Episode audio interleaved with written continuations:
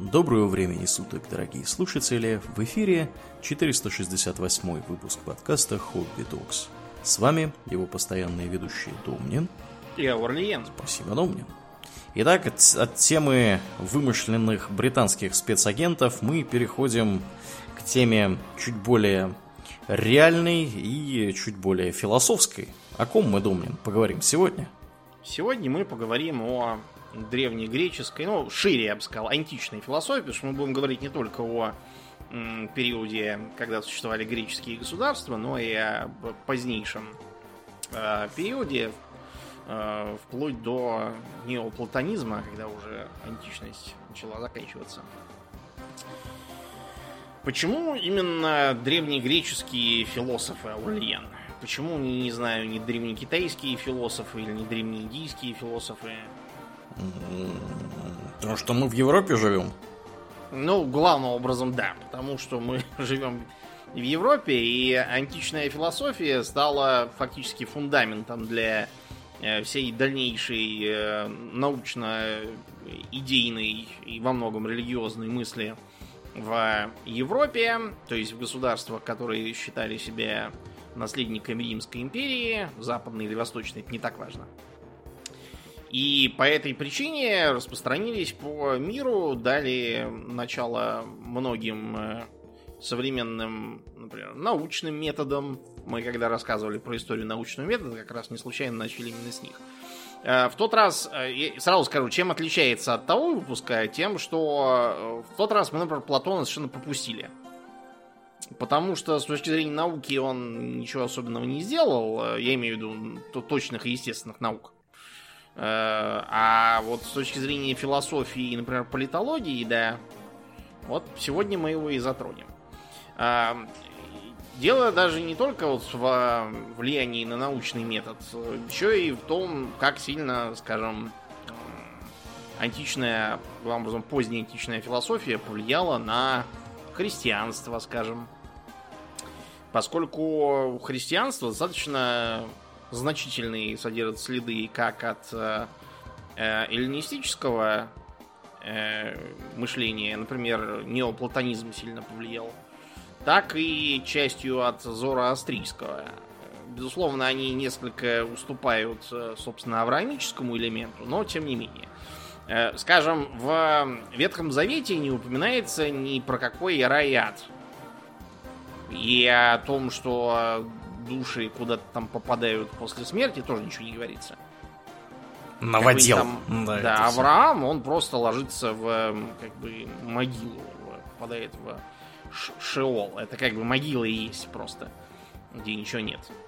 В неоплатонизме, который развивал греческие идеи, э, появляется идея загробной жизни, которая там как-то должна распределяться. Ну, это сейчас мы по порядку объясним. Да. Э, почему, скажем, в Древней Греции вот появились школы философии, а, допустим, в державе Ахименидов там или в Древней Ассирии или в Древнем Египте не появились? Как так вышло? Может быть, греки умные, а там египтяне были тупые? Я подозреваю, это должно быть связано с особенностями ведения хозяйства я бы сказал, не только, не только хозяйство, оно тоже, конечно, взаимосвязано. Э, из заведения хозяйства проистекает политическое и социальное устройство. То есть э, э, особо философствовать в эм, Египте, там, допустим, Среднего Царства было незачем и не о чем. Сок не философствуя, фараон все равно живой бог, и кто будет недоволен, тому вилы. А в древнегреческих полисах, которые имели демократическую в той или иной мере форму управления, э, философы как раз могли найти себе много всяких применений, в частности, как э, ораторы, политики, э, судьи или, наоборот, защитники или обвинители на судах. То есть там это все имело приложение. Спартанцы, например, никаких философов что-то не оставили. Нам у них там было не пофилософствовать. Наоборот, спартанцы считали, что чем короче и однозначнее все выражаются, по принципу да-нет, тем лучше. Нечего за языком трепать. Мы до сих пор говорим, что кто-то лаконичен или лапидарен. Как раз из- из-за них. О- о- Лаконика это где они сидели. Мгм. Э, Первым философом э, считается Фалес Милецкий, по крайней мере, по э, современным понятиям. Сам себя он, например, философом не называл. Вообще надо сказать, что многие термины, которые вот мы сейчас используем, они тогда либо означали другое, либо вообще не применялись. То есть э, философом, насколько я помню, себя впервые в нашем понимании называл Пифагора, а вовсе не Фалес. Или, например, э, индукция, как индуктивный метод, как его понимали Сократ и Аристотель, это не совсем то, что мы сейчас понимаем под э, э, индукцией. Или, скажем, софизм, да? Сейчас софизм для нас это означает как бы демагогический прием с подменой понятий и передергиванием. Да, софизм, наоборот, означал какое-то логически стройное рассуждение э, истинное. Ну так вот, Фалес Милецкий, э, к сожалению, работ нам не оставил. Вообще это характерно для многих э, философов и ученых той поры.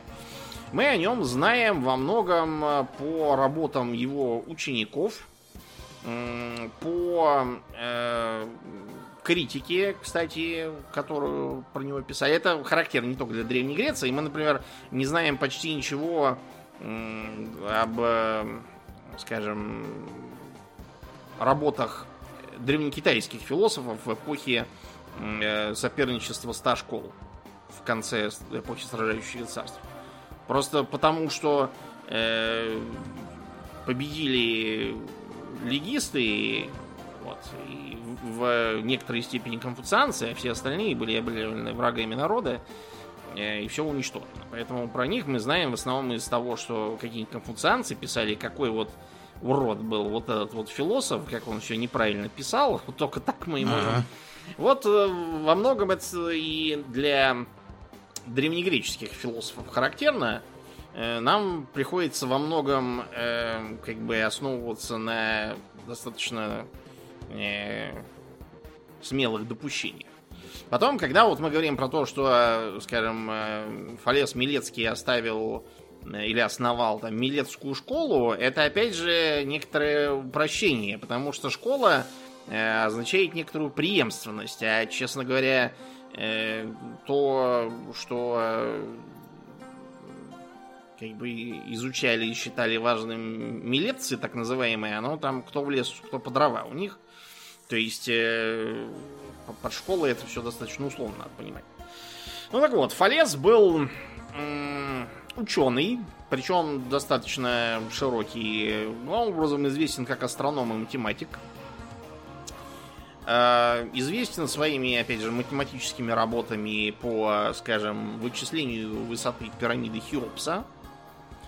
Э, Или э, по удачному предсказанию солнечного затмения. Он астроном, как я уже сказал, был.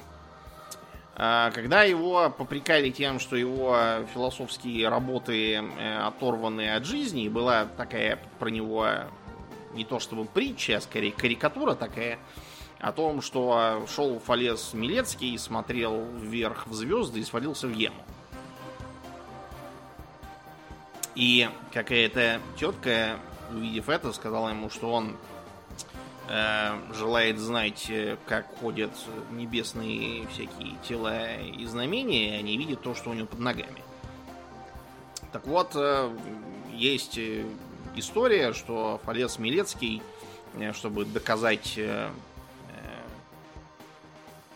практическую применимость своих работ, спрогнозировал э, серьезный э, урожай оливок. Необычно большой. Ага. И что он сделал? Он э, э, законтрактовал заранее, когда не, не сезонные они не работают, все окрестные маслобойни. А Вот. И когда, собственно, произошел этот самый предсказанный им урожай, все ломанулись, э, у кого выросли оливки. Ну, то есть у всех они выросли, по сути. А, бить их в масло. Вот. А там Фалес Милецкий сидит монополистом и деньги с них дерет в три шкуры. Больше, а... больше вопросов. Если ты такой умный, где же твои деньги? Были вопросы. Это как раз многие сказали, что его философия есть низость, потому что он использует ее для того, чтобы заколачивать бабло. А, а ты понимаешь, они просто мыслили, они так, как мы. Вот э, э, сейчас у нас, если, предположим, некий э, там сын депутата там или еще кого э, про, пропивает, пронюхивает и просаживает на всякую дрянь деньги отцовские, мы э, его считаем не очень хорошим человеком. А в Древней Греции и даже в Древнем Риме не очень хорошим человеком считался не только непутевый сын, просадивший отцовское состояние, но и сын, который наоборот разбогател гораздо сильнее, чем его отец был потому что он презрел отцовскую бедность. Интересная Они, позиция. Потому что мыслили вот так, в стиле не, не жили богато, не хрена начинать. Вот. Да. Такое, такое было. Класс. Да, то есть Фалес тут э, как бы снискал противоречивую репутацию. Вообще, многие из тех, кого мы сегодня будем э, упоминать, э, имели кучу недоброжелателей, некоторые плохо кончили. Э, чем интересен Фалес еще для нас? Тем, что он э, в целом стремился понять, как и почему происходят вещи. Его не устраивала царившая в его время манера мышления в стиле того, что, допустим, там вулкан извергся, потому что, не знаю, там Гефест, Гефест что-то там не уследил за горном, или, может, он ковал для Зевса новый доспех, и поэтому вулкан извергся. Или там, почему молния поразила э, здание и полгорода сгорело, это потому что Зевс разгневался, или еще там что-то такое. Или Аполлон из своего божественного лука выстрелил и покарал там за что-то, а за что это вопрос открытый. Он предлагал не валить все подряд на богов, чертей и прочее, а пытаться искать причинно-следственные связи, хотя сам по себе он вот эта вот идея причинно-следственных связей, как считается, не выводил. Это делали позднейшие философы. Вот. Э, следующий э, интересный для нас персонаж, не относящийся к Милецкой школе, мы не будем сейчас э, брать других ее членов, типа того же Анаксимандра, Э, в целях экономии времени, их и так очень много. Поговорим лучше о в значительной степени противостоявшей им э, школе пифагорейцев. Пифагорейцы это тоже такая достаточно загадочная местами была школа, которая представляла собой э, по сути квазирелигиозное или я даже сказал совсем религиозное течение. А, началось оно на юге Италии, в э, городе Кротон. Сейчас Кротоне называется. Вот, и э, представляло собой оно достаточно загадочную местами э, организацию, потому что сочетала эзотерические, мистические такие и как бы черты с чертами э, математической и вообще научной школы. Э, предполагается, что многое в э, учении пифагорейцев заимствовано из так называемого орфизма. Орфизм – это такое чисто мистическое течение в Греции, связанное с Орфеем – это певец этот самый, Орфей Евредика, я думаю, многие читали этот самый миф про него. А, культ древний. Очевидно, что как минимум из темных веков, то есть того, что было после бронзового века. Э, надо вообще сказать, что для античного мира, несмотря на то, что мы сейчас говорим про философию и всякие там причинно-следственные связи, было вообще характерно э, создание всяких э, мистических, э, мистерийных э, союзов и ведение каких-то мутных э, э, оккультных практик. Э, повсюду были как бы божественные рощи и леса, где обретались эти все культисты и вели странную там жизнь. То есть, э, например, был такой, насколько я помню, на, э, на севере э, современной Италии, э, лес, в котором э, обретался такой культ из женщин во главе с одним мужиком, который считался за лесного царя. О, как? Угу. Я таких культов тоже, знаешь ли, навидался в 90-е и раньше. Ну вот. Но в 90-е там было не так. Там, смотри, с одной стороны, этот царь э, был там реально как бы, царь, и э, все эти культистки, которые там были, они его всячески обслуживали. Ага. А, и более того, по разным политическим и религиозным вопросам слово этого лесного царя, оно не то чтобы было законом, но, скажем так, имело вес. На него можно было ссылаться примерно как на суждение там дельфийского оракула и там всяких сивил и тому подобное. Э, но при этом э, этот лесной царь обычно долго не жил. Просто потому, что э, любой, кто его убил, становился следующим лесным царем. Ну как? Для этого надо было просто прийти в лес, сломать ветку, после чего можно идти его гасить. Предупреждать его об этом вовсе не обязательно. То есть, как правило, этого лесного царя во сне или там пьяного резали какой-нибудь другой желающий. Да, ну вот, и э, а, орфисты были вот тоже таким э, низовым культом, достаточно таинственным и мистическим, который, судя по тому, что про него опять же сообщают люди, которые на самом деле его ненавидели,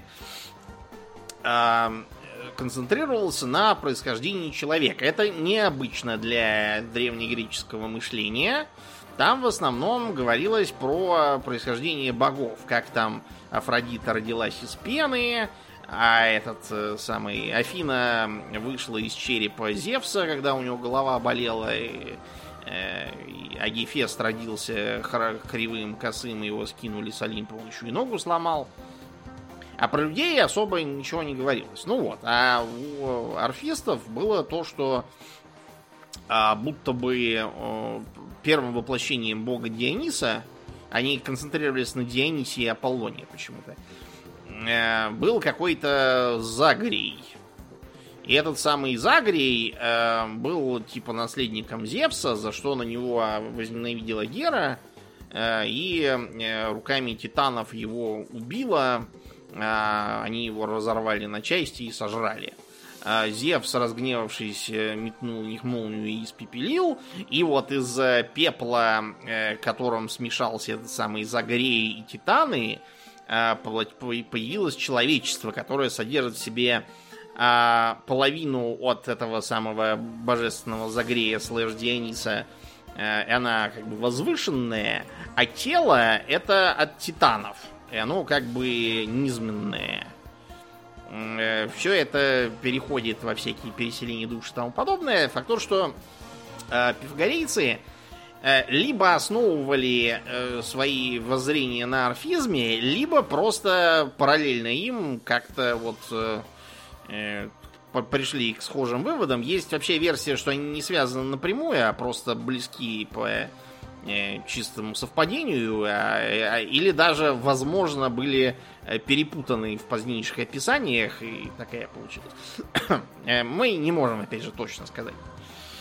Пифагорейцы исповедовали, как я уже сказал, довольно странное смешение теплого с мягким, то есть прослеживается часть воззрений из древнейших всяких мистических, не, не только из орфизма, то есть, например, там у них был ряд э, правил, которые надо соблюдать, с нашей точки зрения, очень странных. Э, не надо есть бобы, э, не надо трогать белых петухов, не надо откусывать от целой булки, при этом одно из других правил гласит не ломай хлеба, а как тогда ножом только резать? Нельзя ходить по большой дороге и позволять ласточкам жить под крышей, смотреться в зеркало около огня.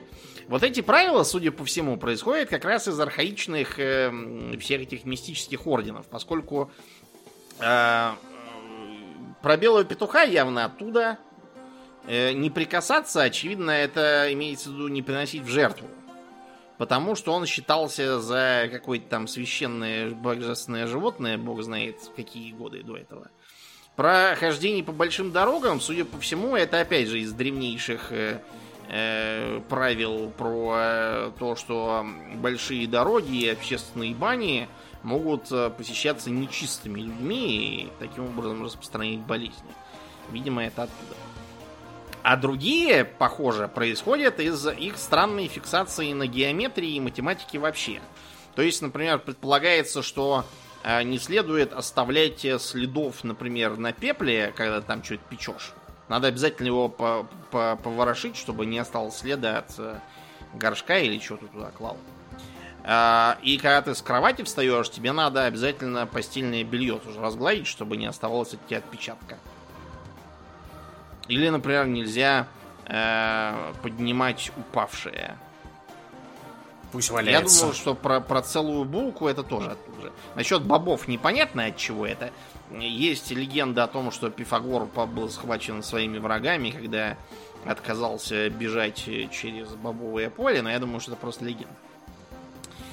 А Пифагор считал, что все на свете, весь мир является гармонией. Поскольку математика гармонична, он считал, что математика есть язык, на котором написан мир своего рода. И человек должен стремиться тоже присоединиться к гармонии. Дурацкие правила, судя по всему, были тоже по этой причине. Эм, э, он был помешан не только на математике вообще, но и на нумерологии в нашем понимании. Э, то есть э, а, они, видимо, пытались через числа создать некий шифр, которым можно выразить бытие и материю вообще.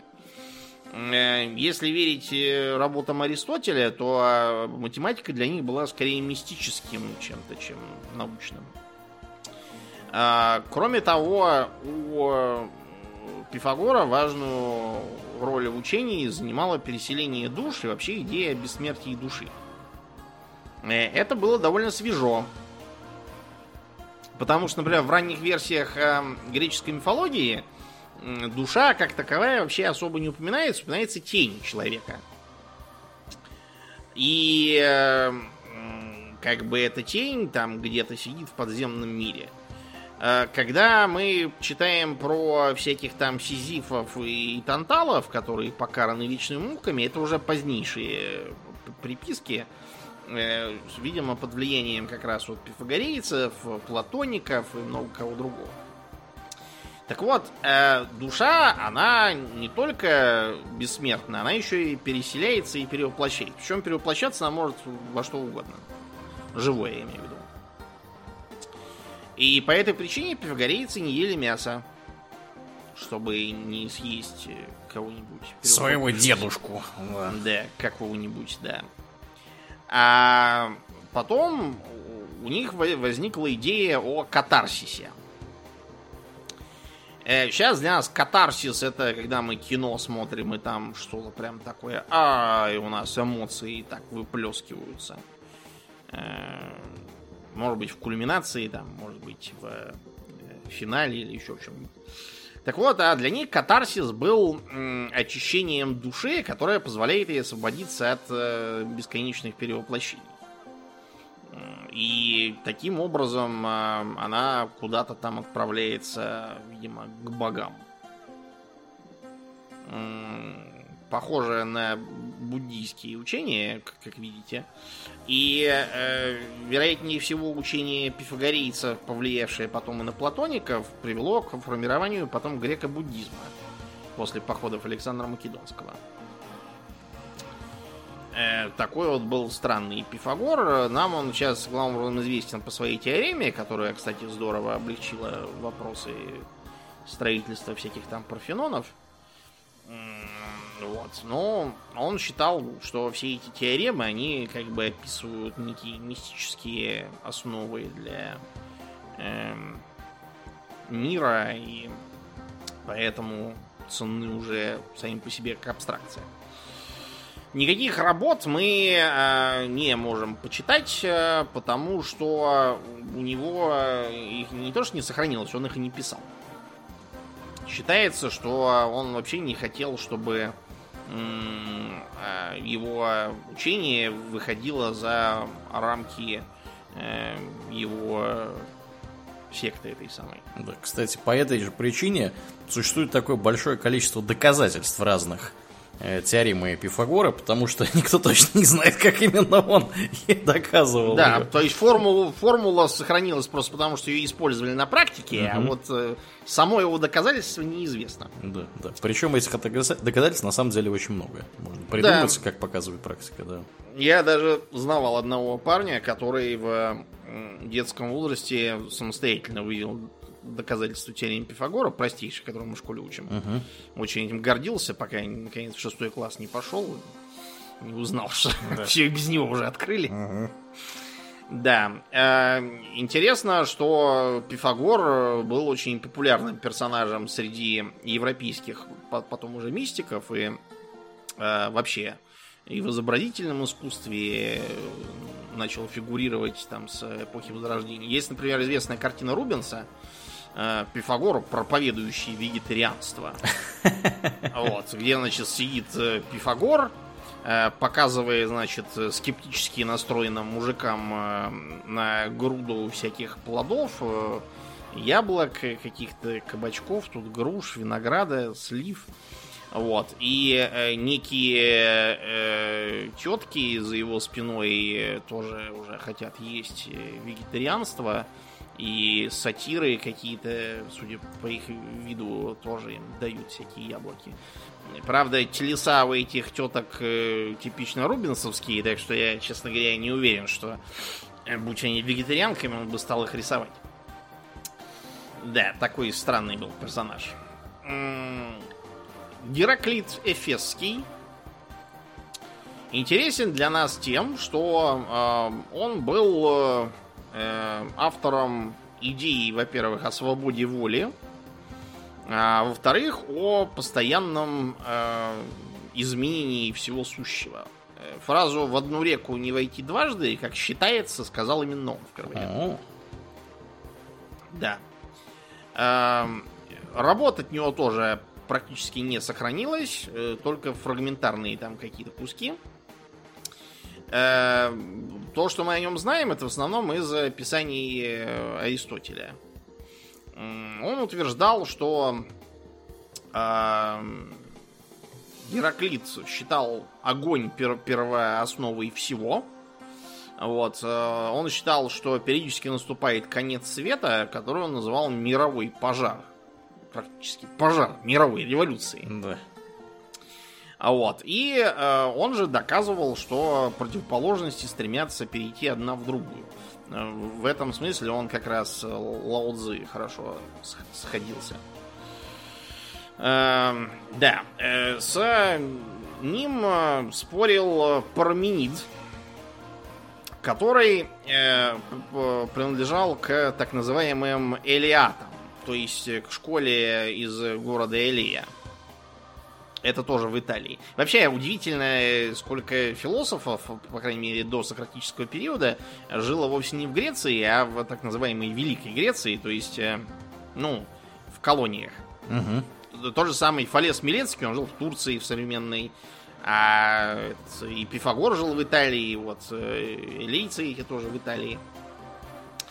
Вот. э, Парменид доказывал, что э, никакой свободы воли нет. Он считается отцом детерминизма. То есть э, учение о том, что все, что происходит, было предопределено чем-то, что происходило до этого. И свобода воли является лишь иллюзией.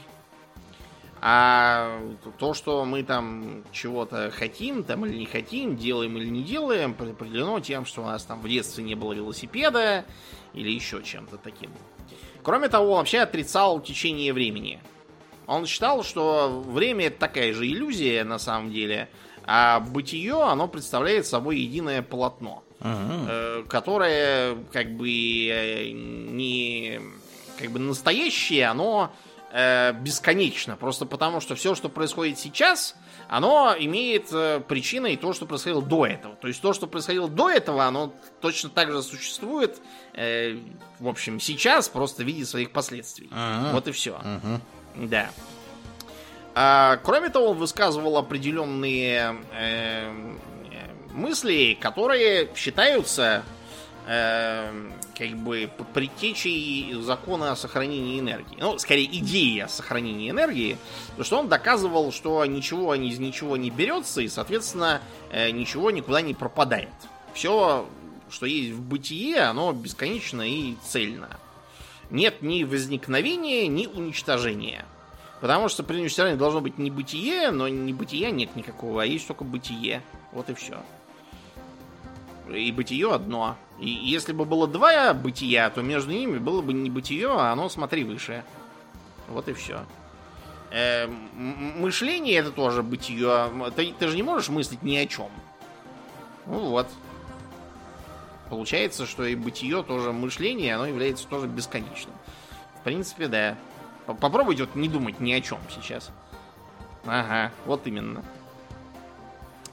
Интересные мысли, конечно, высказывал. Во всяком случае, идеи детерминизма мне вполне близки. Я, к примеру, историю воспринимаю в детерминистском ключе, э, когда все является продолжением чего-то, и решения, которые были плодотворные когда-то там давно и привели к успеху и построению Великой Империи, Э, через там 200 лет эти же самые решения приводят эту империю к краху.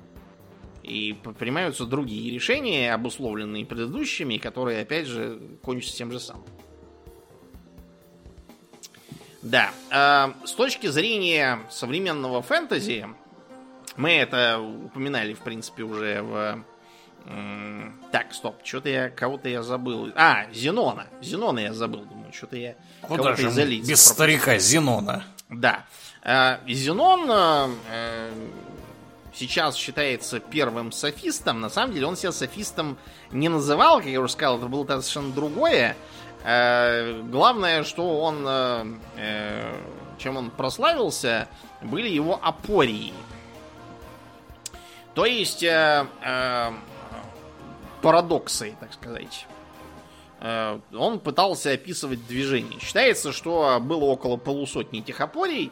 Как обычно, все успели потерять куда-то там неизвестно куда, и до нас дошло, по-моему, 9 штук. Опять же, в основном из Аристотеля. Это он еще пересказывал. А, да. Так вот, эм, э, эти самые э, опории из одна из самых известных про Ахиллеса и черепаху.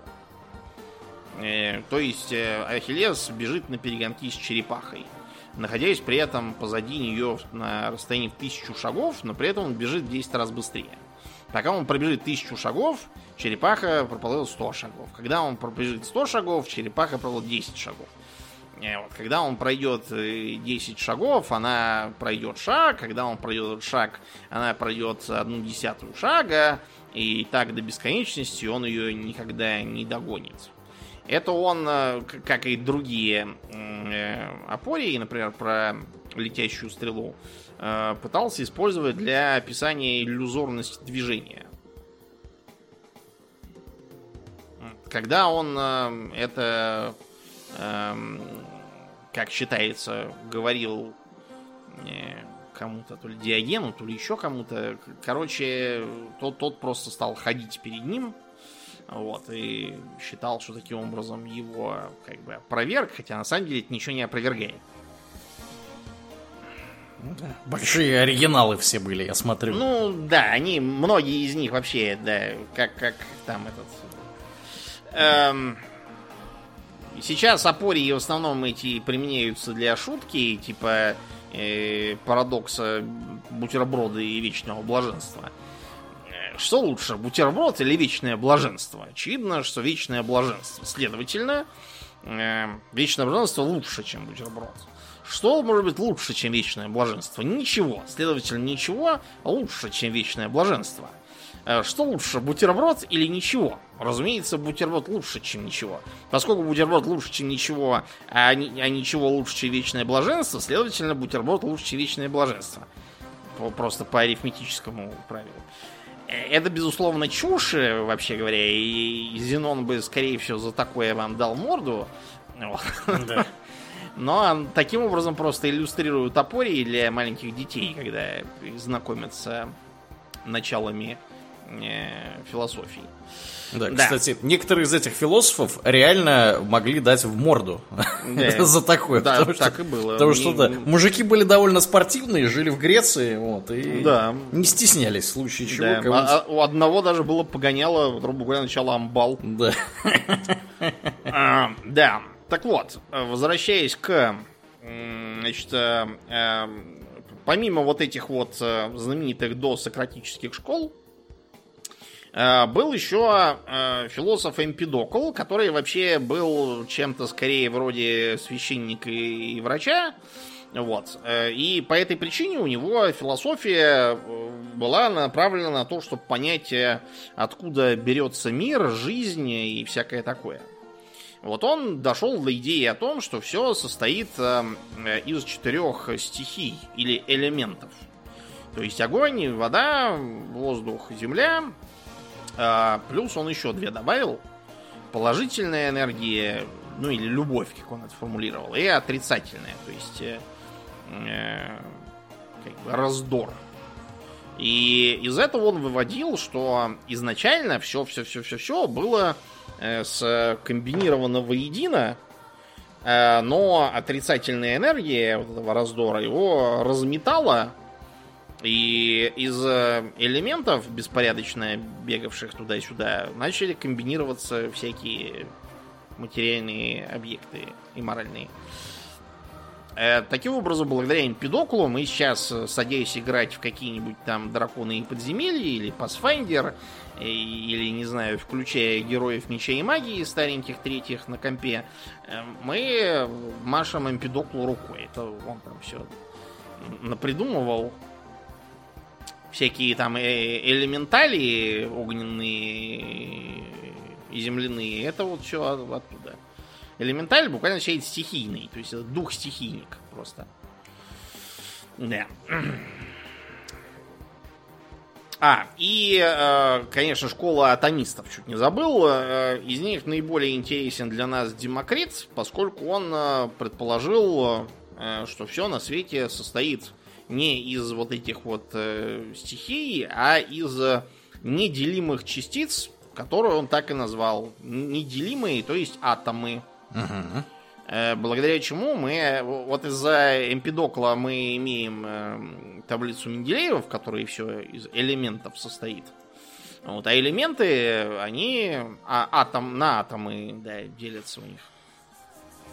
Правда, потом оказалось, что Демокрит что-то напутал, и на самом деле атомы вполне себе делятся, причем с очень интересными эффектами. Да. Да, но э, все-таки название оставили, осталось просто потому, что к, к нему за тысячелетия все привыкли. Э, да. Э, кроме того, он считал, что в небе вот эти вот самые звезды э, представляют собой разные миры. О, какой да. догадливый. Да, правда, он э, считал, что э, как бы в некоторых мирах э, есть Солнце и Луна, как у нас. В других есть э, там две Луны, допустим, или там два Солнца, что чистая правда, между прочим. Угу. А, но он также говорил, что на некоторых нет ни Солнца, ни Луны, как мы знаем, таких миров не бывает. Э, то есть можно, конечно, взять какой-нибудь там, не знаю, астероид типа Цереры. Ну, вообще, Думнин, конечно, бывают э, планеты. Это планеты, которые выброшены гравитацией а, из... Да, да. И если так, то да, конечно, это, да, ты прав. Это такие... Мы почему про них мало чего знаем? Просто потому что непонятно, как их наблюдать. Мы планеты, которые где-то находятся далеко от нас, да, только по транзиту можем, э, то есть вот по падению светимости звезды, когда планета проходит на фоне звезды.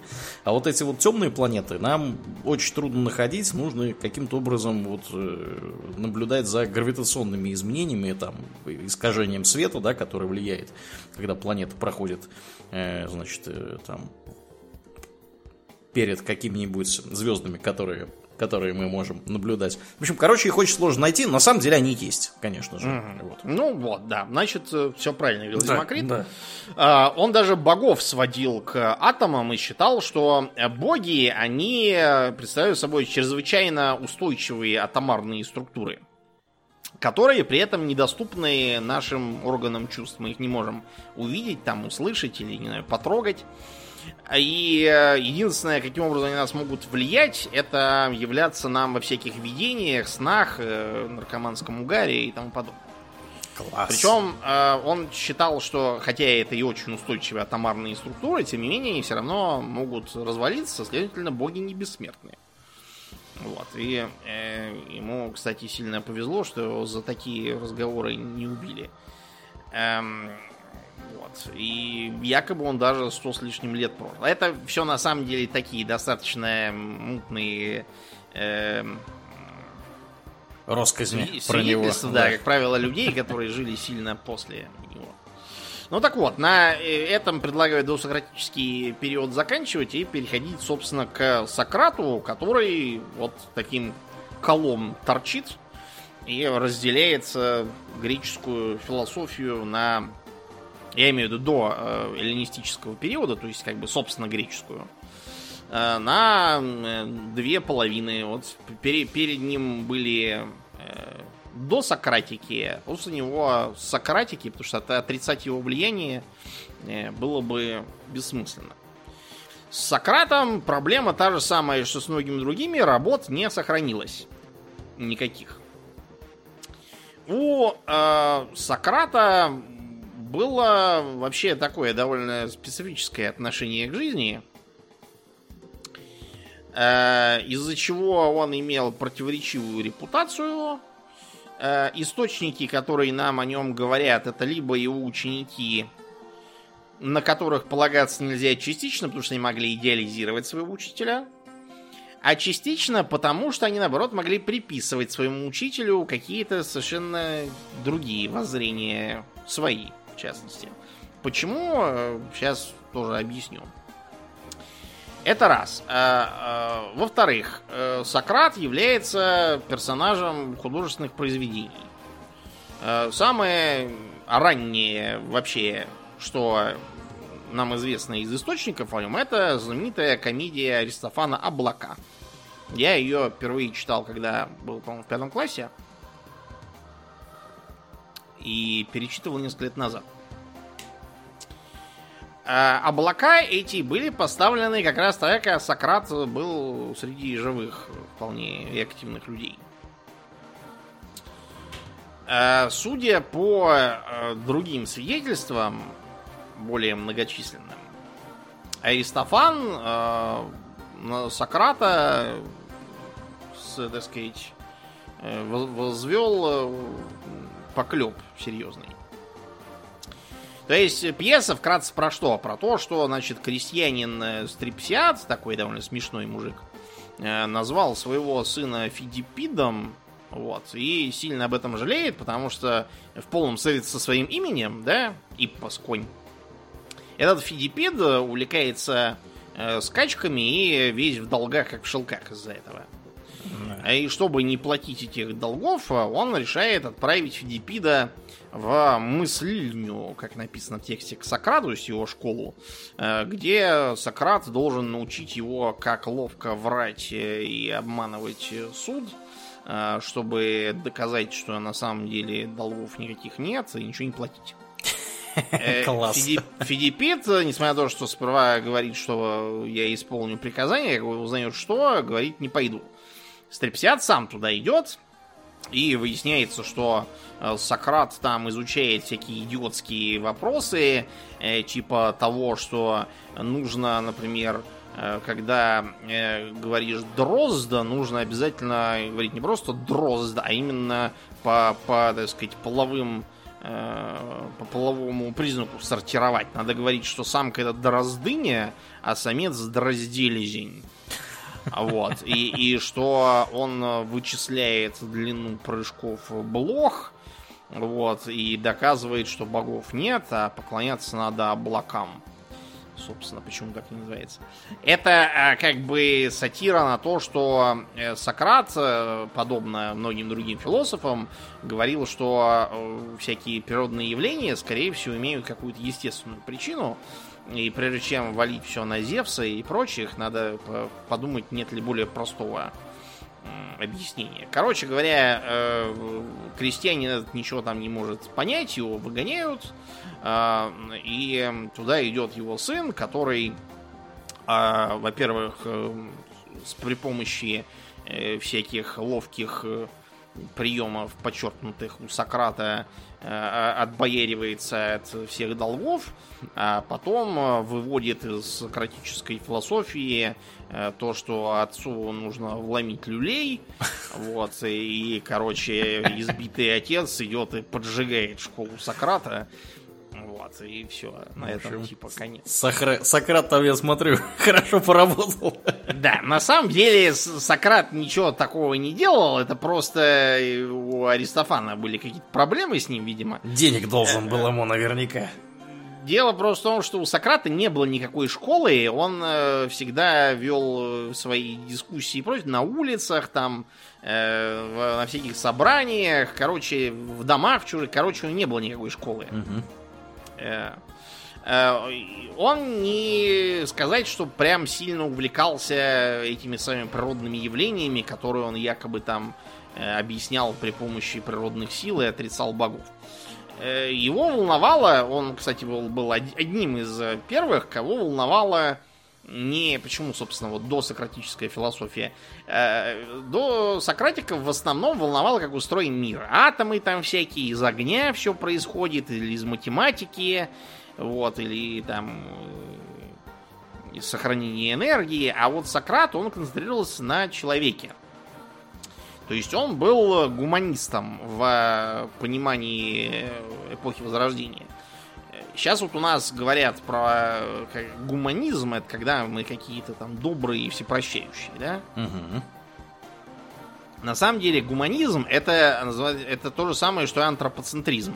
То сути. есть интерес к человеку, э, да. то есть человек центр, собственно, твоего. То есть, грубо говоря, то, что в эпоху Возрождения Рубинс там нарисовал, ну, он, конечно, жил позже немного, ну ладно, вы поняли, о чем я, и Рубинс, и многие другие стали рисовать голых баб, вместо того, чтобы писать иконы святых. Вот это гуманизм.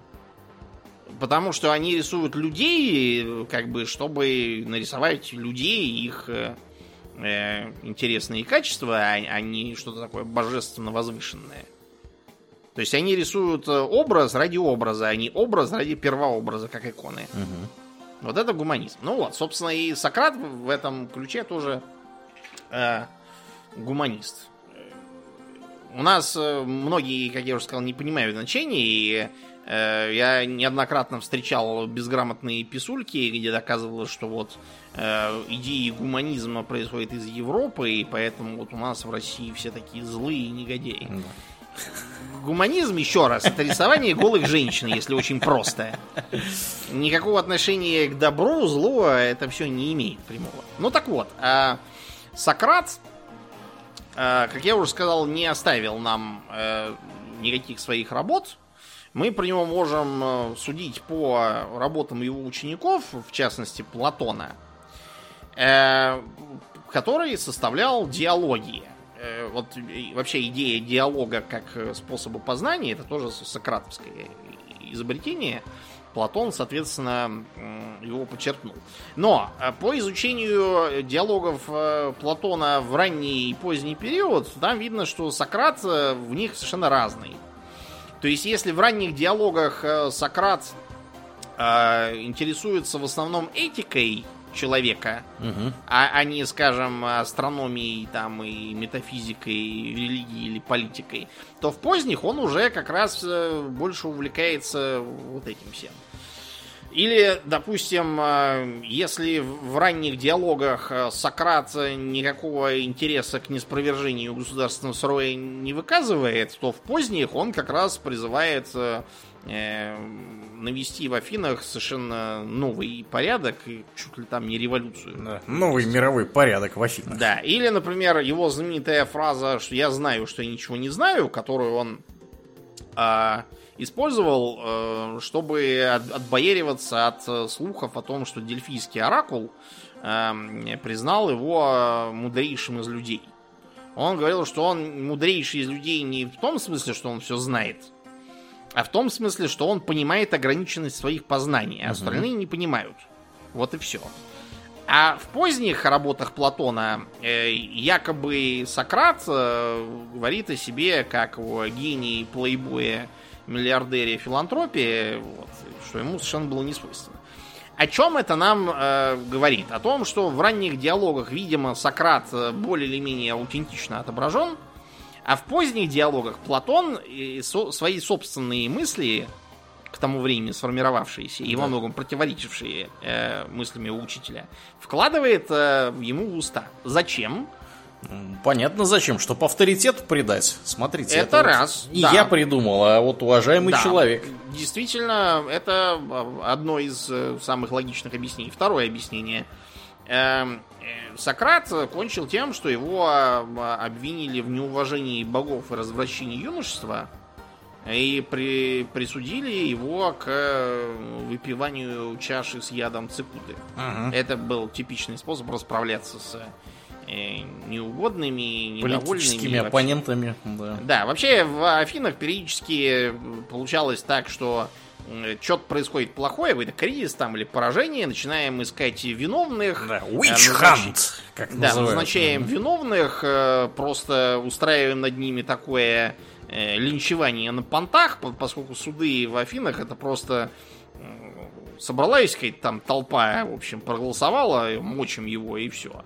А что-то там доказывать, рассказывать, это не, не про них. Вот, и он э, выпил действительно яд и помер.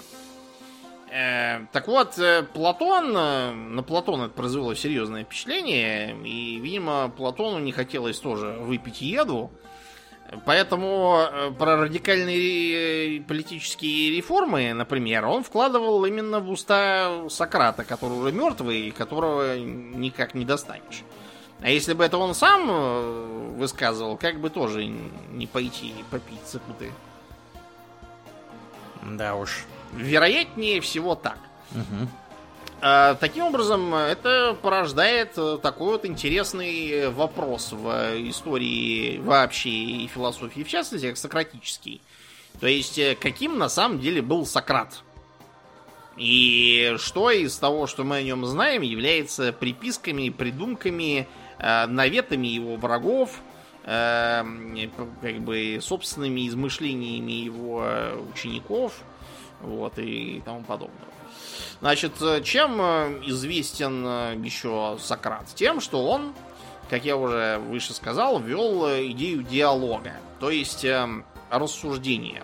Он предполагал, что все сложные проблемы надо разбирать на части при помощи отдельных вопросов отвечая на которые мы получаем ответы, из которых потом можно будет вывести ответ на, собственно, проблему сложную. Э, он применял так называемый индуктивный метод. Э, в этом случае он его так называл. Это его авторство термин. На самом деле он скорее предполагал, что индукция это э, как бы анализ частных данных, исключение определений, которые не покрывают их все, и таким образом выведение общего из них. То есть, в принципе, да, формально действительно мы идем от э, частного к общему. То есть, э, там, Сократ смертен, Сократ человек, частные. Следовательно, человеки смертные, общие. Uh-huh, uh-huh. Вот. Эм, э, индукция некоторое время применялась, пока Аристотель ее не раскритиковал. Вот, и не стал вместо нее применять дедукцию. Хотя вообще сам Аристотель говорил, не, э, называл это не дедукцией, а силлогизмом. Э, на самом деле это, в принципе, одно и то же. Вот. Э, Сократ еще был женат, имел детей. Жена у него была Ксантиппа, которой не очень нравилось, что муж вместо того, чтобы зарабатывать бабло или следить там за домом и детьми, вместо этого шляется по улицам и пристает ко всем с вопросами, в чем смысл жизни. Да. Ему всякий говорил, там, смысл жизни в том, чтобы много денег иметь, там, смысл жизни в том, чтобы, не знаю, там, служить э, своему городу.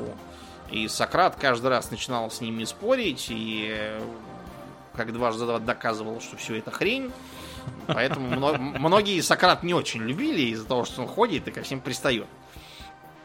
А, да, и Ксантипа с ним часто скандалила, и один раз якобы облила его помоями, а, и Сократ сказал, ну, раз уж гром загремел, так и дождь, конечно, должен был пролиться. Э, из-за этого Ксантипа это такой, как бы для сварливой жены, как вот как Холестаков для бессовестного хрустуна, угу. вот так вот Ксантипа для сварливой жены такое по название. Э, при всем при том, Сократ два раза участвовал в военных походах и Э, весьма показал себя крутым солдатом. Он спас э, известного полководца Алкивиада, вот, с которым дружил. Э, Все это он воевал со спартанцами. Интересно, что одним из обвинений на суде против Сократа был то, что это он все виноват, что мы проигрываем Спарте. Да. Бессовестные абсолютно люди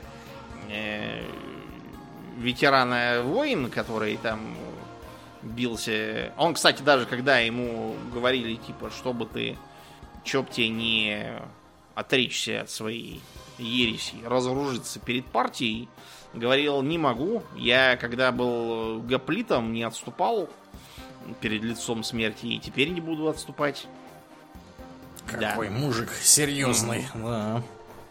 Да, он, конечно, защищался очень логично и э, связано, но, как уже сказал, там толпа, раз уже она хотела его линчевать, то как-то и не доказывай, и ничего не докажешь.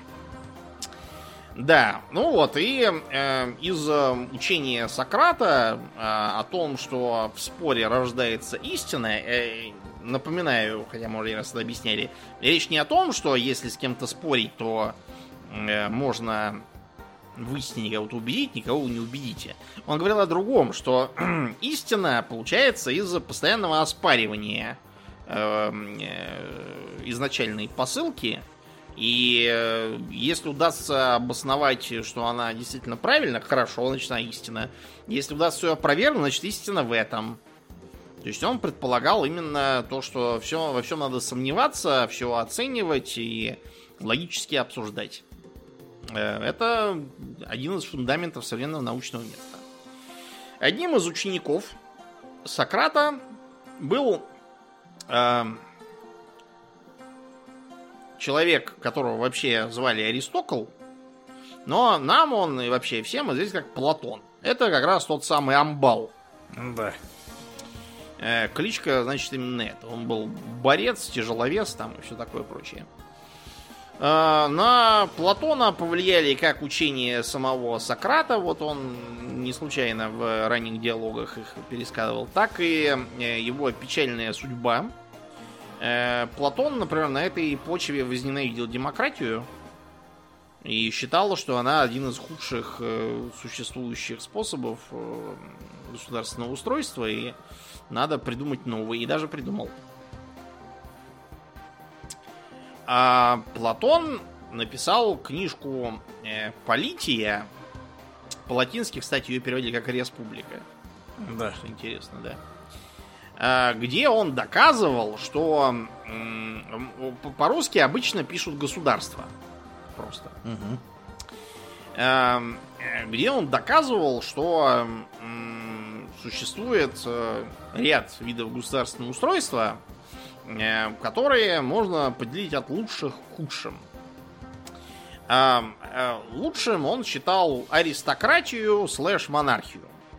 То есть э, это единственная на практике наилучшая форма правления, где есть лучшие по способностям граждане, собственно, аристократы, то есть власть лучших, которые правят, потому что они реально лучшие и э, таким образом служат общему благу. Эм, эм, значит, он развивал дальше мысли о том, что, как правило, аристократии и монархии начинают деградировать, превращаясь в так называемую тимократию. Не демократию, а именно тимократию. Это означает как бы э, власть чистолюбцев, что-то в таком духе. То есть это главным образом э, всякие э, военные и демагоги, э, которые стремятся ради собственного обогащения к военным походам и э, позволяют э, таким образом достаточно широким э, кругам населения, э, в том числе весьма недостойного, э, на этих походах э, обогатиться либо прямо, либо косвенно. Ну, прямо это просто пойти в поход и там награбить. Мгм. Косвенно это придут из похода и будут у тебя покупать э, с утроенной силой там вино, оливки и прочее. И таким образом тимократия, собственно, переходит в демократию. Которая тоже является очень плохим э, способом устройства государства. Которая э, представляет собой, по сути, э, власть большинства, которая э, правит э, э, как бы в интересах кучи недостойных людей и не слушает достойных аристократов. И рано или поздно она закончится либо олигархией, перетекающей в тиранию, либо сразу тиранией. О, как. Олигархия это власть немногих, когда богатые, нахапавшие там на походах, эм, чисто за счет своего богатства подавляют остальных. И правят государством так, чтобы становиться еще более богатыми. Что, понятно, для него вредно. А тирания это э, власть одного человека, который правит э, силой. Причем для Платона тирания это не любой там какой-то диктатор. Это именно диктатор, который подавляет аристократов э, с как бы поддержкой простого быдла, то есть демоса. Мгм. Как бы, как бы бояр Короче, на кол сажает. короче, популист. Ну да, да. Вот, поэтому Платон считал, что это все, все это плохо, э, что вообще любые кратии являются злом, потому что кратия это власть, основанная на аппарате принуждения для- грека того периода. В сущности, никакой другой власти, как мы знаем из современной политической теории, не бывает, но ладно, Платон давно жил. Он предлагал э, построить утопию, вот, и Эм, и из-за того, что у него она как бы называлась э, полития, по полития это вообще как бы государство означает, и все. В русскоязычной среде принято эту самую волшебную утопию называть именно политией, чтобы не путать с той утопией, которая утопия Томаса Мора, Мгм. которая, собственно, утопия. Мгм, мгм. Вот, он предлагал всех разделить на касты, которые будут жестко зафиксированы э, и, и переходить из одной в другую так просто нельзя. Можно только при э, взрослении сдать экзамены, и смотря по экзаменам тебя причислят к тем или к этим. А, сословие выглядит так. Касты эти самые даже, не сословия. А, фи- правители-философы, которые мудро всеми правят. Я так думаю, что если бы Платон был дворником, а не философом, Да. то э, у него был бы какой-нибудь э, великий Дворник. метло- метломет, да, и что-нибудь в этом духе. А он был философом, поэтому у него править должны философы. Все логично.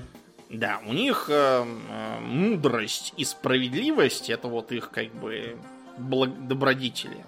Без обладания ими философом ты не считаешься. А следующее это стражи, ну, то есть воины, которые следят за безопасностью, и их добродетель это храбрость. Ага. И, наконец, э, Демос, э, ну, то есть быдло, Все остальные, да. да. Э, Не, вот, понимаешь, демос это вот как бы народ в том с- смысле слова, которое в 19 веке у нас в России это начало. То есть э, простолюдины, имеется в виду. А Вот, и э, это, вот, да, крестьяне, ремесленники, там, короче, э, э, экономически активные люди, Да. производители. Вот, и, соответственно, их добродетель это, по-моему, то ли умеренность, то ли терпение, то ли что-то такое. И я это давно изучал еще, когда, по-моему, в 11 классе был на философии. Сейчас уже могу путать. А, Вот, и таким образом это будет э, идеальное устройство, в котором, например, э, нельзя просто так взять и жениться на ком хочешь. Там надо всех будут скрещивать, так сказать. О, Да, то есть э, лучших с лучшими, чтобы было лучшее потомство, а худших с худшими. А, а, их э, потомство в расход сразу. класс. Да. А, при этом, например, вообще всем лучшим, худшим, неважно. а, детей можно иметь э, в возрасте, если ты мужик от 25 до 55, а женщине от 20 до 40. Если что-то родилось э, до или после, в расход. Вот. В общем, я смотрю, без затей там. Все. Да, да. И это все нужно было для того, чтобы эм, как бы жить э, в идеальном. А, а, и еще. Эм, все обязаны заниматься спортом, чтобы укреплять здоровье. А врачей вообще не должно быть никаких.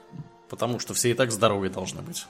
А кто, несмотря на все усилия по скрещиванию и, и спорту нездоровый, Того в расход. сак... Нет, а просто пусть помрет, значит помрет. Не помрет, ну, значит будет жить. Все, так Класс. сказать, должно быть Какой-то попросту. какой социал-дарвинизм у него Ну, там, я вот, смотрю. Из Платона, да, многие потом идеи черпали. Да, черпали. Причем для, Лопатой. Платона, он- э, для него его именно, по-моему, переклинило как раз на идеи демократии, которую он считал, что э, дает возможность голосовать э, всем подряд, э, просто подходящим по имущественному цензу и несущему там всякие э, литургии, да, то, то есть то, что там вместо налогов было повинности. Э, он э, типичного демократа описывал как разбогатевшего кузнеца. Напоминаю, для э, древнего грека кузнец вообще кто угодно, кто не земледелец, Да. или там, допустим, какой-нибудь жрец, э, или философ, это по, по определению быдло. Ну да. А то, чё он? Он там. Земли Все у него нормальные люди нет. занимаются Да. земледелием, да. Те, кто сидит там какие-то горшки лепит, это быдло. Ну так Вот, это разбог- ве- везде так было, в общем-то. Ну, да, да. В Японии, например, считалось так. Выше это воины Буси, за ними идут крестьяне, а ниже них ремесленники и купцы. Вот. А, э, да, э, значит, этот самый кузнец, лысый и приземистый, э, недавно вышел из тюрьмы, помылся в бане, приобрел себе новый плащ и собирается жениться на дочери своего господина, воспользовавшись его бедностью и беспомощностью. Он часто нагл, разнуздан, распутен и бесчестен. Да, Видимо, прям- какой-то конкретный кузнец. я чувствую, да, у него перед глазами. была, да, с конкретным кузнецом, видимо, с соседом, с каким-то. вот. Короче, в общем. А, и еще, э, чуть не забыл. Э, Платон еще оставил нам диалоги Критии и Тимей, в которых нагнал пурги про Атлантиду, из-за которой у нас вот до сих пор на РЕН-ТВ просто не, не просыхая ее Да. ищут, э, открывают тайны атлантов, какие-то там плазменные пушки э, приписывают им, при том, что у Платона в его диалогах э, Атлантида это такая типовая цивилизация бронзового века. С теми же самыми копьями и щитами, и что у всех. И, кстати, по сюжету диалогов а, а Атланты нападали на Афины и получили люлей. Да. Вот и все. Если они такие продвинутые. Да, так что чуть чушь какую-то придумывают на пустом месте. А, и еще, платоническая любовь. Во, чуть не забыл.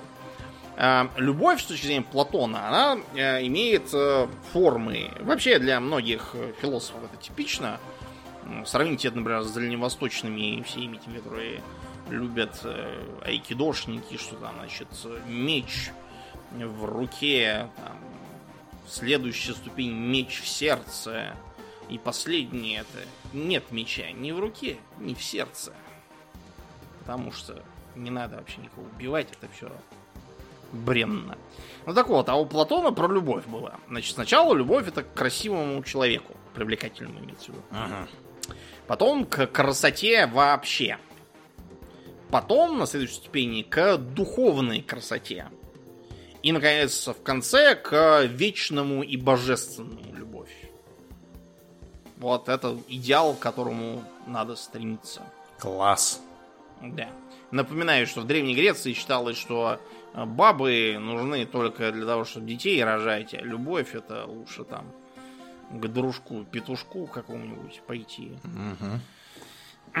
Так что, да. Э, женщины, кстати, в э, Риме были главными закоперщицами запрета гомосексуализма под конец существования империи, потому что для женщин гомосексуализм не выгоден. Абсолютно. Э, Платону удалось создать целое учение, так называемый платонизм, каковой он проповедовал в своей академии.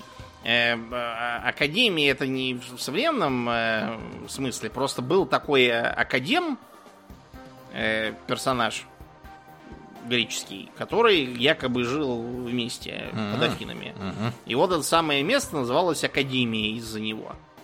Ну вот, и поэтому из-за того, что они там тусовались, сейчас мы называем э, учебные заведения или научные учреждения академиями. Э, знаешь, что там было написано на девизе? Что же? Не, не геометр, да не войдет. О, да. Да. Так что надо было знать геометрию. Это влияние, между прочим, от пифагористства, кстати. Ну вот, и платонизм достаточно сильно повлиял на многие идеи, типа, например, бессмертие души, Э, э, посмертном статусе этой души, про рай и ад, например, в том числе это из платонизма все пошло, про то, что э, хороших надо в хорошие места после смерти, а плохих в плохие, где они будут мучиться и страдать. Если в до платонических мифах э, что-то там не делай, а все равно под конец тебя просто в подземный мир засунут и сиди там, и ничего не делай. Э, то вот начиная с э, платонической этики, развитой потом, в том числе Аристотелем, идет уже версия про рай для хороших и ад для нехороших. Иногда со всякими промежуточными аспектами для тех, кто либо э, хорош, но плох, либо не то, не все, ни черт знает что. Да. Аристотель один из последователей и учеников Платона, э, интересен тем, что э, создал впервые сложную систему философии, которая, с его точки зрения, должна включать следующее. Этику, эстетику, логику, политику, и имеется в виду скорее политология с современной точки зрения. Физику это как бы естествознание, и метафизику, то есть э, сверхъестествознание, учение о всяких там душах и тому и божественном. Э, логика Аристотеля, так называемая формальная логика, лежит в основе современной, в общем, научной логики. Э, если вы купите учебник логики современный, то как раз на идеях и постулатах Аристотеля они э, и основаны. Из-за того, что Аристотель придавал большое значении метафизики и рассуждал о э, божественном э, и всяком таком, э, он очень понравился христианам, и благодаря Фоме Аквинскому эм, стал, в общем, фундаментом для средневековой схоластической философии. Мы сегодня не будем ее брать, потому что это уже совершенно другое. Я хочу просто указать вам на то, что абсолютно языческий философ – попал таким образом в как бы э, столпы христианских университетов. Э, не знать Аристотеля и, и быть, допустим, христианским, допустим, епископом абсолютно нереально. Ну, нет, как, реально, за бабки-то можно что угодно. Можно хоть грамоте не знать было. Я имею в виду, что в теории нереально быть э, студентом и не изучать Аристотеля в Средневой Европе, ну, абсолютно невозможно тоже. Настолько он был... Эм, э, Авторитетен. Да, автори, авторитетом. Э, типичный э, преподаватель э, средневекового университета, когда ему надо было рассказывать про гусениц или осетров, он не шел ловить осетров или там на, на рынке осетра покупать или гусениц в огороде на капусте смотреть. Он открывал Аристотеля и читал, что написано у Аристотеля про гусеницы и сетров. Да, уважаемого человека. Да, и считал, что Аристотель уже все, что надо, написал, а если не написал, то, значит, и нечего было заниматься этим. Да. Этика Аристотеля тоже сильно повлияла на э, дальние... Вот, обратите внимание, то, что он этику и эстетику считал это и сейчас считается, между прочим, важным, потому что э, эстетика, она с этикой взаимосвязана, причем достаточно сложным образом. Ну, самый простой пример. Если э, считать, что круто быть реальным пацаном с золотой цепью на шее в спортивном костюме и на тонированной ладе, вот, это эстетика. Но за ней очень легко может потянуться и соответствующая этика. С АУЕ, жизнь ворам и прочими делами. Я думаю, все такое видели. Когда человек, в общем, нормальный под действием э, соответствующей эстетики воспринимал и такую же этику постепенно. Хотя вообще ему там, допустим, нравилась там какая-то музыка просто, допустим, определенного стиля, или мода.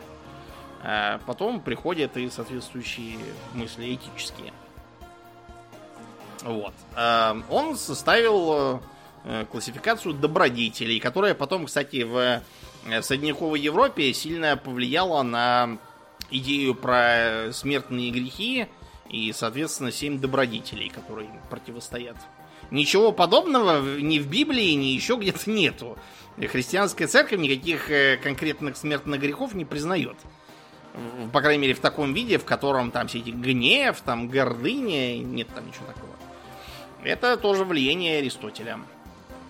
Значит, помимо э, Аристотеля, э, Сократ и его э, школа повлияла, например, на создание школы киников. Вообще циников, но Просто по-русски циник это человек, которому свойствен цинизм, то есть э, наглое нигилистическое пренебрежение нормами морали и вообще всяким таким. Не очень приятные люди обычно. А, поэтому мы философов называем киниками. Почему киники? А почему? Э, потому же, почему кинологи. С собаками? Псы, да, они. А-а. Потому что э, первым киником считается антисфен, э, который говорил, что надо жить еко пес. Э, и себя он поэтому называл Аплакион, что буквально означает истинный пес. То есть это простота природная, отрицание условностей всяких, стойкость, то есть э, умение все это отстаивать. И также собачья вот верность э, и благородство в том смысле, в котором приписывается собакам.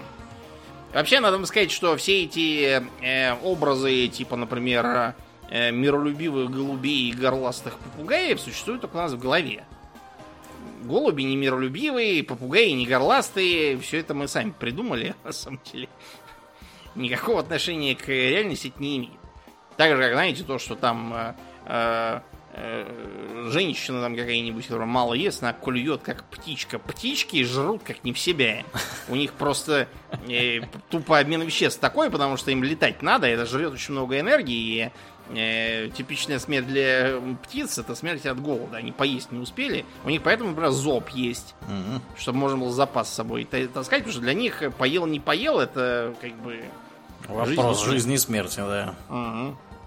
Вот. А, таким образом, а, киники а, считали, что нужно жить в чуть ли не первобытной простоте, а, быть индивидуалистом, то есть отрицать общество, брак, э, секс, короче, всякое такое. Хотя, например, философ Диоген регулярно принимал всяких гетер, которые с ним трахались бесплатно. Вот. Э, не знаю почему. Может, у него какой-то был особенный индивидуализм. А, и отрицание стяжательства, а, чрезмерного потребления. Причем, с этой точки зрения, чрезмерное это то, без которого просто можно обойтись в принципе. То есть поел, попил, все, поспал. Там одеваться надо так, чтобы не дать дуба от холода там или от жары. Все, что сверх зло, Все условности того, как себя там надо вести, зло. Все надо делать чисто вот естественно. При этом, что интересно, они не предполагали э, ходить и проповедовать э, все то же самое среди других. Считали, что это не их проблема абсолютно. Вот, поэтому э, киники это, как вам сказать, считается, что э, именно киники повлияли на вот эту вот э, идею христиан, э, у христиан как блаженные. Э, то есть все эти юродивые странники, так называемые, странники, в смысле вот эти вот, которые нищенствующие ходят по, по монастырям, э, питаются Христа ради и одеты в рубящие лысиницу. Вот это все считается тоже наследием киников. Э, в известной степени повлияло, кстати, и на 19-20 века со всякими ницшанцами и всяким таким. Вот. Диоген считается за одного из э, величайших киников, который жил в старой амфоре, не в бочке, а именно в амфоре. И греки бочек не использовали так. Они использовали глиняные здоровые кувшины. Вот он в таком и сидел. Был большой аскет, как я уже сказал.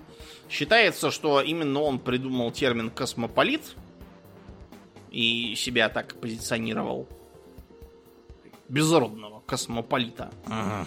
Вот. И э, про него рассказывали, что, во-первых, в молодости он получил пророчество от дельфийского оракула, что он должен переоценить ценности. Э, он как-то слишком буквально это принял и стал чеканить фальшивые монеты, и, и пришлось ему валить, когда его на этом спалили. Так он в Афины и попал. Класс. Да, после этого стал, э, стал киником. А противоположность киникам, тоже, кстати, произрастающий из сократизма, это эпикурейство. Эпикурейцы, э, по, в честь своего э, основателя Эпикура, э, значит, он обретался в э, Греции, в Афинах он устроил школу. Изначально она была не в Афинах, я уже забыл, где была до этого. Факт то, что он ее устроил у себя в саду. По этой причине э, эпикурейство делится на сады. Ранний сад, средний сад и поздний сад. Так сказать, все в сад. Uh-huh. На самом деле уже после, так сказать, э, э, конца жизни Эпикура конкретно в садах и не сидели, просто термин такой. Э, поздний сад это римский, римское эпикурийство. Вот и все. Конкретно к саду какому-то не относится. Интересно, что в отличие от многих других, э, эпикурейцы принимали к себе не, то, не только рабов, но и, представляешь, даже женщин. О, ничего себе! Да, вообще... Какие, какие прогрессивные. Да. Значит, что проповедовали эпикурейцы? Э, и как бы есть так, такие вот истинные эпикурейцы и вульгарные эпикурейцы. Они же просто гедонисты. Значит, эпикурейцы предполагали, что э, человек должен стремиться к счастью и избегать несчастья. Э, счастье это что? Это отсутствие страданий, и так называемая атараксия, то есть спокойствие и безмятежность. Когда у тебя нет страданий. Если у тебя нет страданий, э, это значит удовольствие. А, таким образом, стремиться к удовольствиям есть благо. При этом обратите внимание, что тру эпикурейство это стремление к удовольствиям именно как к отсутствию страдания. То есть э, ты голоден, ты страдаешь. Надо, иди поешь. Ты наелся, ты уже не страдаешь. Хватит жрать. Тебе взгрустнулось? Ну, выпей винца. Повеселел? Все, хватит бухать. Эм, тебя снедает э, естественное желание, ну, не знаю, э, иди навести свою жену или, может, гетером сгоняй все. То есть э, устраивать там слонишитские оргии не надо. Это вредно. Почему это вредно? Это не, не просто там почему-то, а потому что если ты будешь много жрать, ты разжиреешь. жирному человеку плохо. Это я вам говорю с э, знанием дела. А, ему плохо, он страдает. Ему надо похудеть, чтобы избавиться от страданий и снова получать удовольствие. Э, пьяница тоже страдает. У него вечное похмелье, гипертония, э, язва, цирроз и тому подобное. Понятно, да, о чем я говорю? То есть эпикурейство не относится к гедонизму как таковому. Он считает, что нужно обязательно удовлетворять естественные желания, не обязательно именно прям такие, без которых прям подохнешь, как у киников. То есть, например, секс с точки зрения эпикурейцев это нормально и нужно. Просто без, без особых излишеств. Э, алкоголь нормально и нужно, просто без пьянства. А вот чего не нужно, так это всяких там, например, там склонностей к богатству ради богатства. То есть не чтобы там купить себе поесть, попить и э, жену содержать, а именно чтобы ради богатства там, э, чтобы избраться там какие-нибудь э, на какую-нибудь должность там, чтобы, не знаю, чтобы просто потешить свое тщеславие. Вот. А, кроме того, эпикурейцы считали очень э, полезным и естественным для человека дружить. Человек должен общаться с друзьями. Это тоже важная часть эпикурейской философии. А, в поздние времена в Риме эпикурейцами называли именно гедонистов, то есть которые жрали, пили как не в себя, жирели, страдали от э, всяких там излишеств и подагры. Вот это, это не true. Поэтому сейчас эпикурейцы обычно называют людей, которые едят, пьют и высоко не мыслят. Это неправильно. Трое эпикурейство это не то. Стоицизм. Еще одна, э, так сказать, следующая в сократическом ключе э, философская школа, которая э, особенного развития достигла в э, Риме. Потому что она очень хорошо ложилась на римские представления о том, что надо и что не надо. Э, стоицизм не случайно вызывает э, для русского уха какие ассоциации? Какие хорошие, положительные. На, на том стоим, да, так да, сказать. Так и надо делать, да. Надо быть стойким. Ну вот, собственно, стойки это и есть как бы стойкие. То есть стойки это буквально вот стойки есть. Это просто э, корень, видимо, какой-то там индоевропейский еще. А, делай, что должен, и будь, что будет. А, не следует а, колебаться, так сказать, подобно тростнику под ветром. Надо быть как скала. Об скалу бьются волны, скалу обдувает ветер, но скала стоит себе и стоит, и рано или поздно ветер утихнет, и море тоже утихнет. А скала останется. Вот так и надо. Это перефразированная цитата из императора Марка Аврелия, если что. То есть, обратите внимание, насколько высоко в римском обществе ценился стоицизм. Uh-huh. Что даже императоры в него поступали. Так вот, э, стойки считали, что э, следует исповедовать своего рода э, разумный пессимизм. Э, они не настолько э, презрительно относятся к цивилизации и вообще ко всяким благам, как киники, хотя те на них изрядно повлияли. Эм, они считают, что лучше не ожидать ничего слишком уж э, хорошего, предполагать, что может быть и всякое плохое тоже. К плохому надо относиться философски. Э, вообще, образ философа в современной культуре это во многом образ именно стойка. То есть, когда мы говорим, что он, он относится к философски, означает, что он относится стоически. Uh-huh. При том, что интересно, э, современное слово стоический означает скорее прямо такое пафосное превозможение. Хотя в реальности как раз ничего подобного стойки не предполагали. Интересно, что для э, стоиков э, очень важна была свобода человека. То есть они э, предполагали, с одной стороны, детерминизм, то есть, что все совершается по э, важным причинам, предопределенным задолго до другими событиями, но при этом считали, что э, хоть все и детерминировано, но ты-то сам свободен. Допустим, тебя, э, я не знаю, там, э, твоя бедность в детстве, у тебя не было велосипеда, толкает на то, чтобы всеми способами разбогатеть. Да плюнь на этот велосипед. Ты свободный человек, тебе совершенно не обязательно соответствовать этому идиотскому стереотипу. То есть, э, они считают, что даже если ты раб по э, своему юридическому статусу, ты все равно можешь быть свободен внутренне. Никто не может тебе э, заставить тебя что-то думать, правильно? Никто не может тебя заставить считать вот так, а не этак. Ты свободен внутри-то. А что там снаружи, это, в принципе, наплевать. Сто раз. Пусть делают, что хотят. Один из э, знаменитых э, представителей, помимо императора Марка Аврелия, э, и даже бывший фактическим регентом вместо действовавшего императора, Луций Анни Синека. Он же просто Синека. Или иногда его Синека младший. У него просто папа был знаменитый историк, Синека старший, а этот был философ и воспитатель императора Нерона, эм, который за него, собственно, правил, пока Нерон был малолетним. А Синека вот такой э, стереотипный стоик.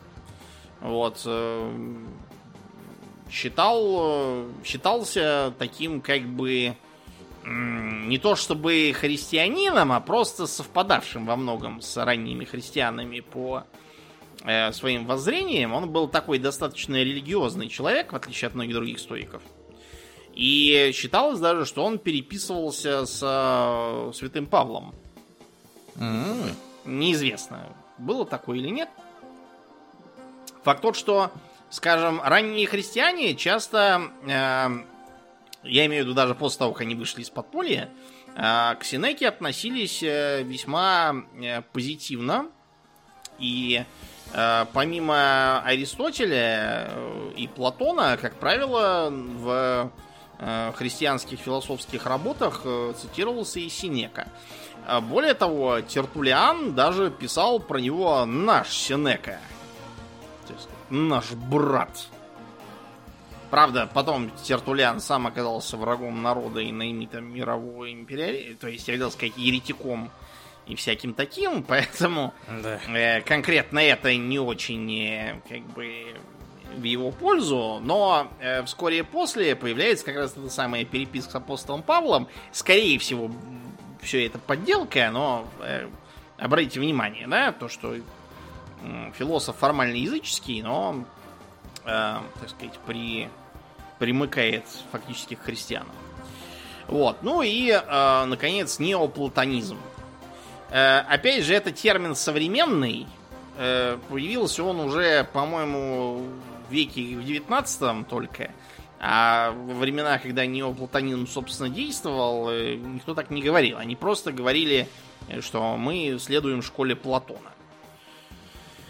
Создатель неоплатонизма философ Платин. Не Платон, а именно Платин.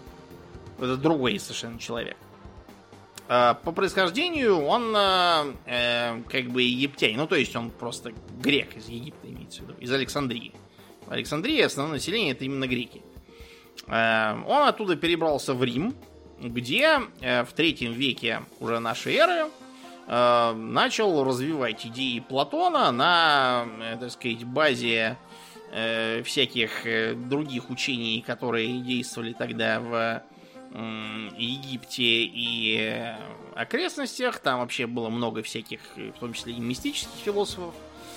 Э, таким образом, получилась э, такая э, синкретическая религиозно-философская школа, которая включала в себя, как это ни странно, э, определенное влияние из зороастризма и даже из индийской философии. Э, считается, что именно через неоплатонизм зороастрийские идеи пролезли в христианство, собственно. Интересно, что в школу тоже принимали и, женщин, и рабов. Вот. Но надо вам сказать, что в третьем веке уже рабов как таковых особо не было. Даже слово сервус стало означать не столько раб, сколько вообще как бы слуга, скорее. Времена изменились. Но главное, что и женщин пускали. Вот, и одной из самых знаменитых женщин-неоплатоников была Гипатия. Астроном, математик и, да, философ, неоплатоник. э, преподавала в Александрии, была очень известной, уважаемой преподавательницей. Преподавала, собственно, вот, как я уже сказал, математику и астрономию, но в том числе и философию. Вот. И практически была там одной из политических лидеров Александрии. Эм, хотя она была как бы без всяких должностей, но она была как советник регулярно привлекаема к э, вопросам. А, вот, и это ее и погубило. Дело в том, что Александрийский митрополит, ну да, конечно, не митрополит еще и не патриарх, а архиепископ, вот, э, он был с ней в серьезных контрах. Вот, и кончилось э, все это тем, что какой-то Петр вот, э, пришел во главе толпы в 415 году и убил ее. Безобразие. Безобразие, да. Поэтому неоплатоники и вообще, так сказать, апологеты язычества, которые пытались, э, так сказать, противиться установлению христианского диктата в империи, они считали Гепатию за, так сказать, мученицу и чуть ли не мессию. Интересно, что в 20 веке ее очень котировали феминистки. Сейчас mm-hmm. они, к счастью, забыли. Вот. Я не думаю, что Гепатии было бы лестно, что такие люди, как современные феминистки, ее котируют.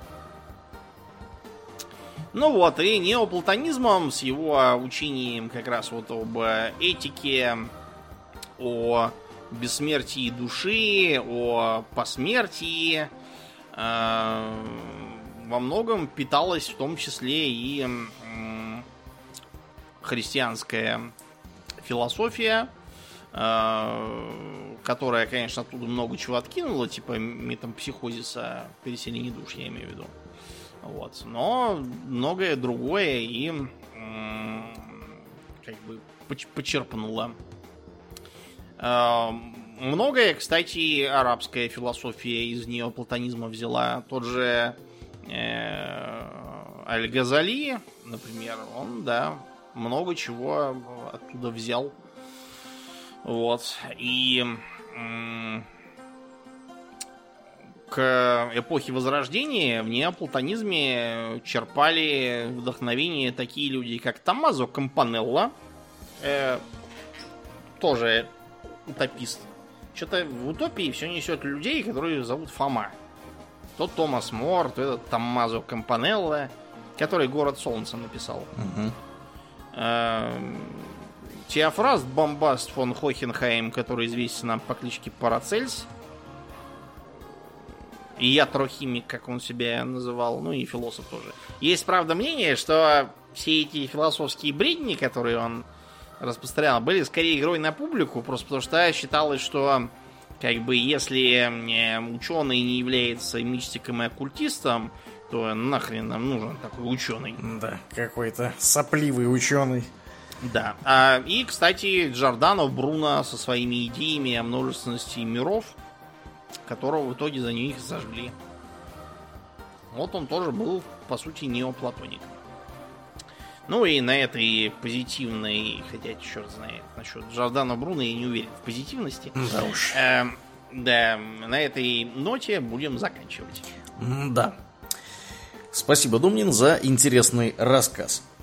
Как и обычно, мы благодарим наших подписчиков на спонсоре и на Патреоне. На этой неделе мы особенно благодарны Аделю Сачкову, Алексу Лепкало, Денису Лукашевичу, Дмитрию Котловскому, Льву Дмитриеву, Пропу и, конечно же, Нобу. Огромное спасибо вам, ребят, за то, что остаетесь с нами. Также мы всем напоминаем, что у нас есть группа ВКонтакте, канал на Ютубе, Инстаграм, приходите и туда, там тоже интересное разное происходит.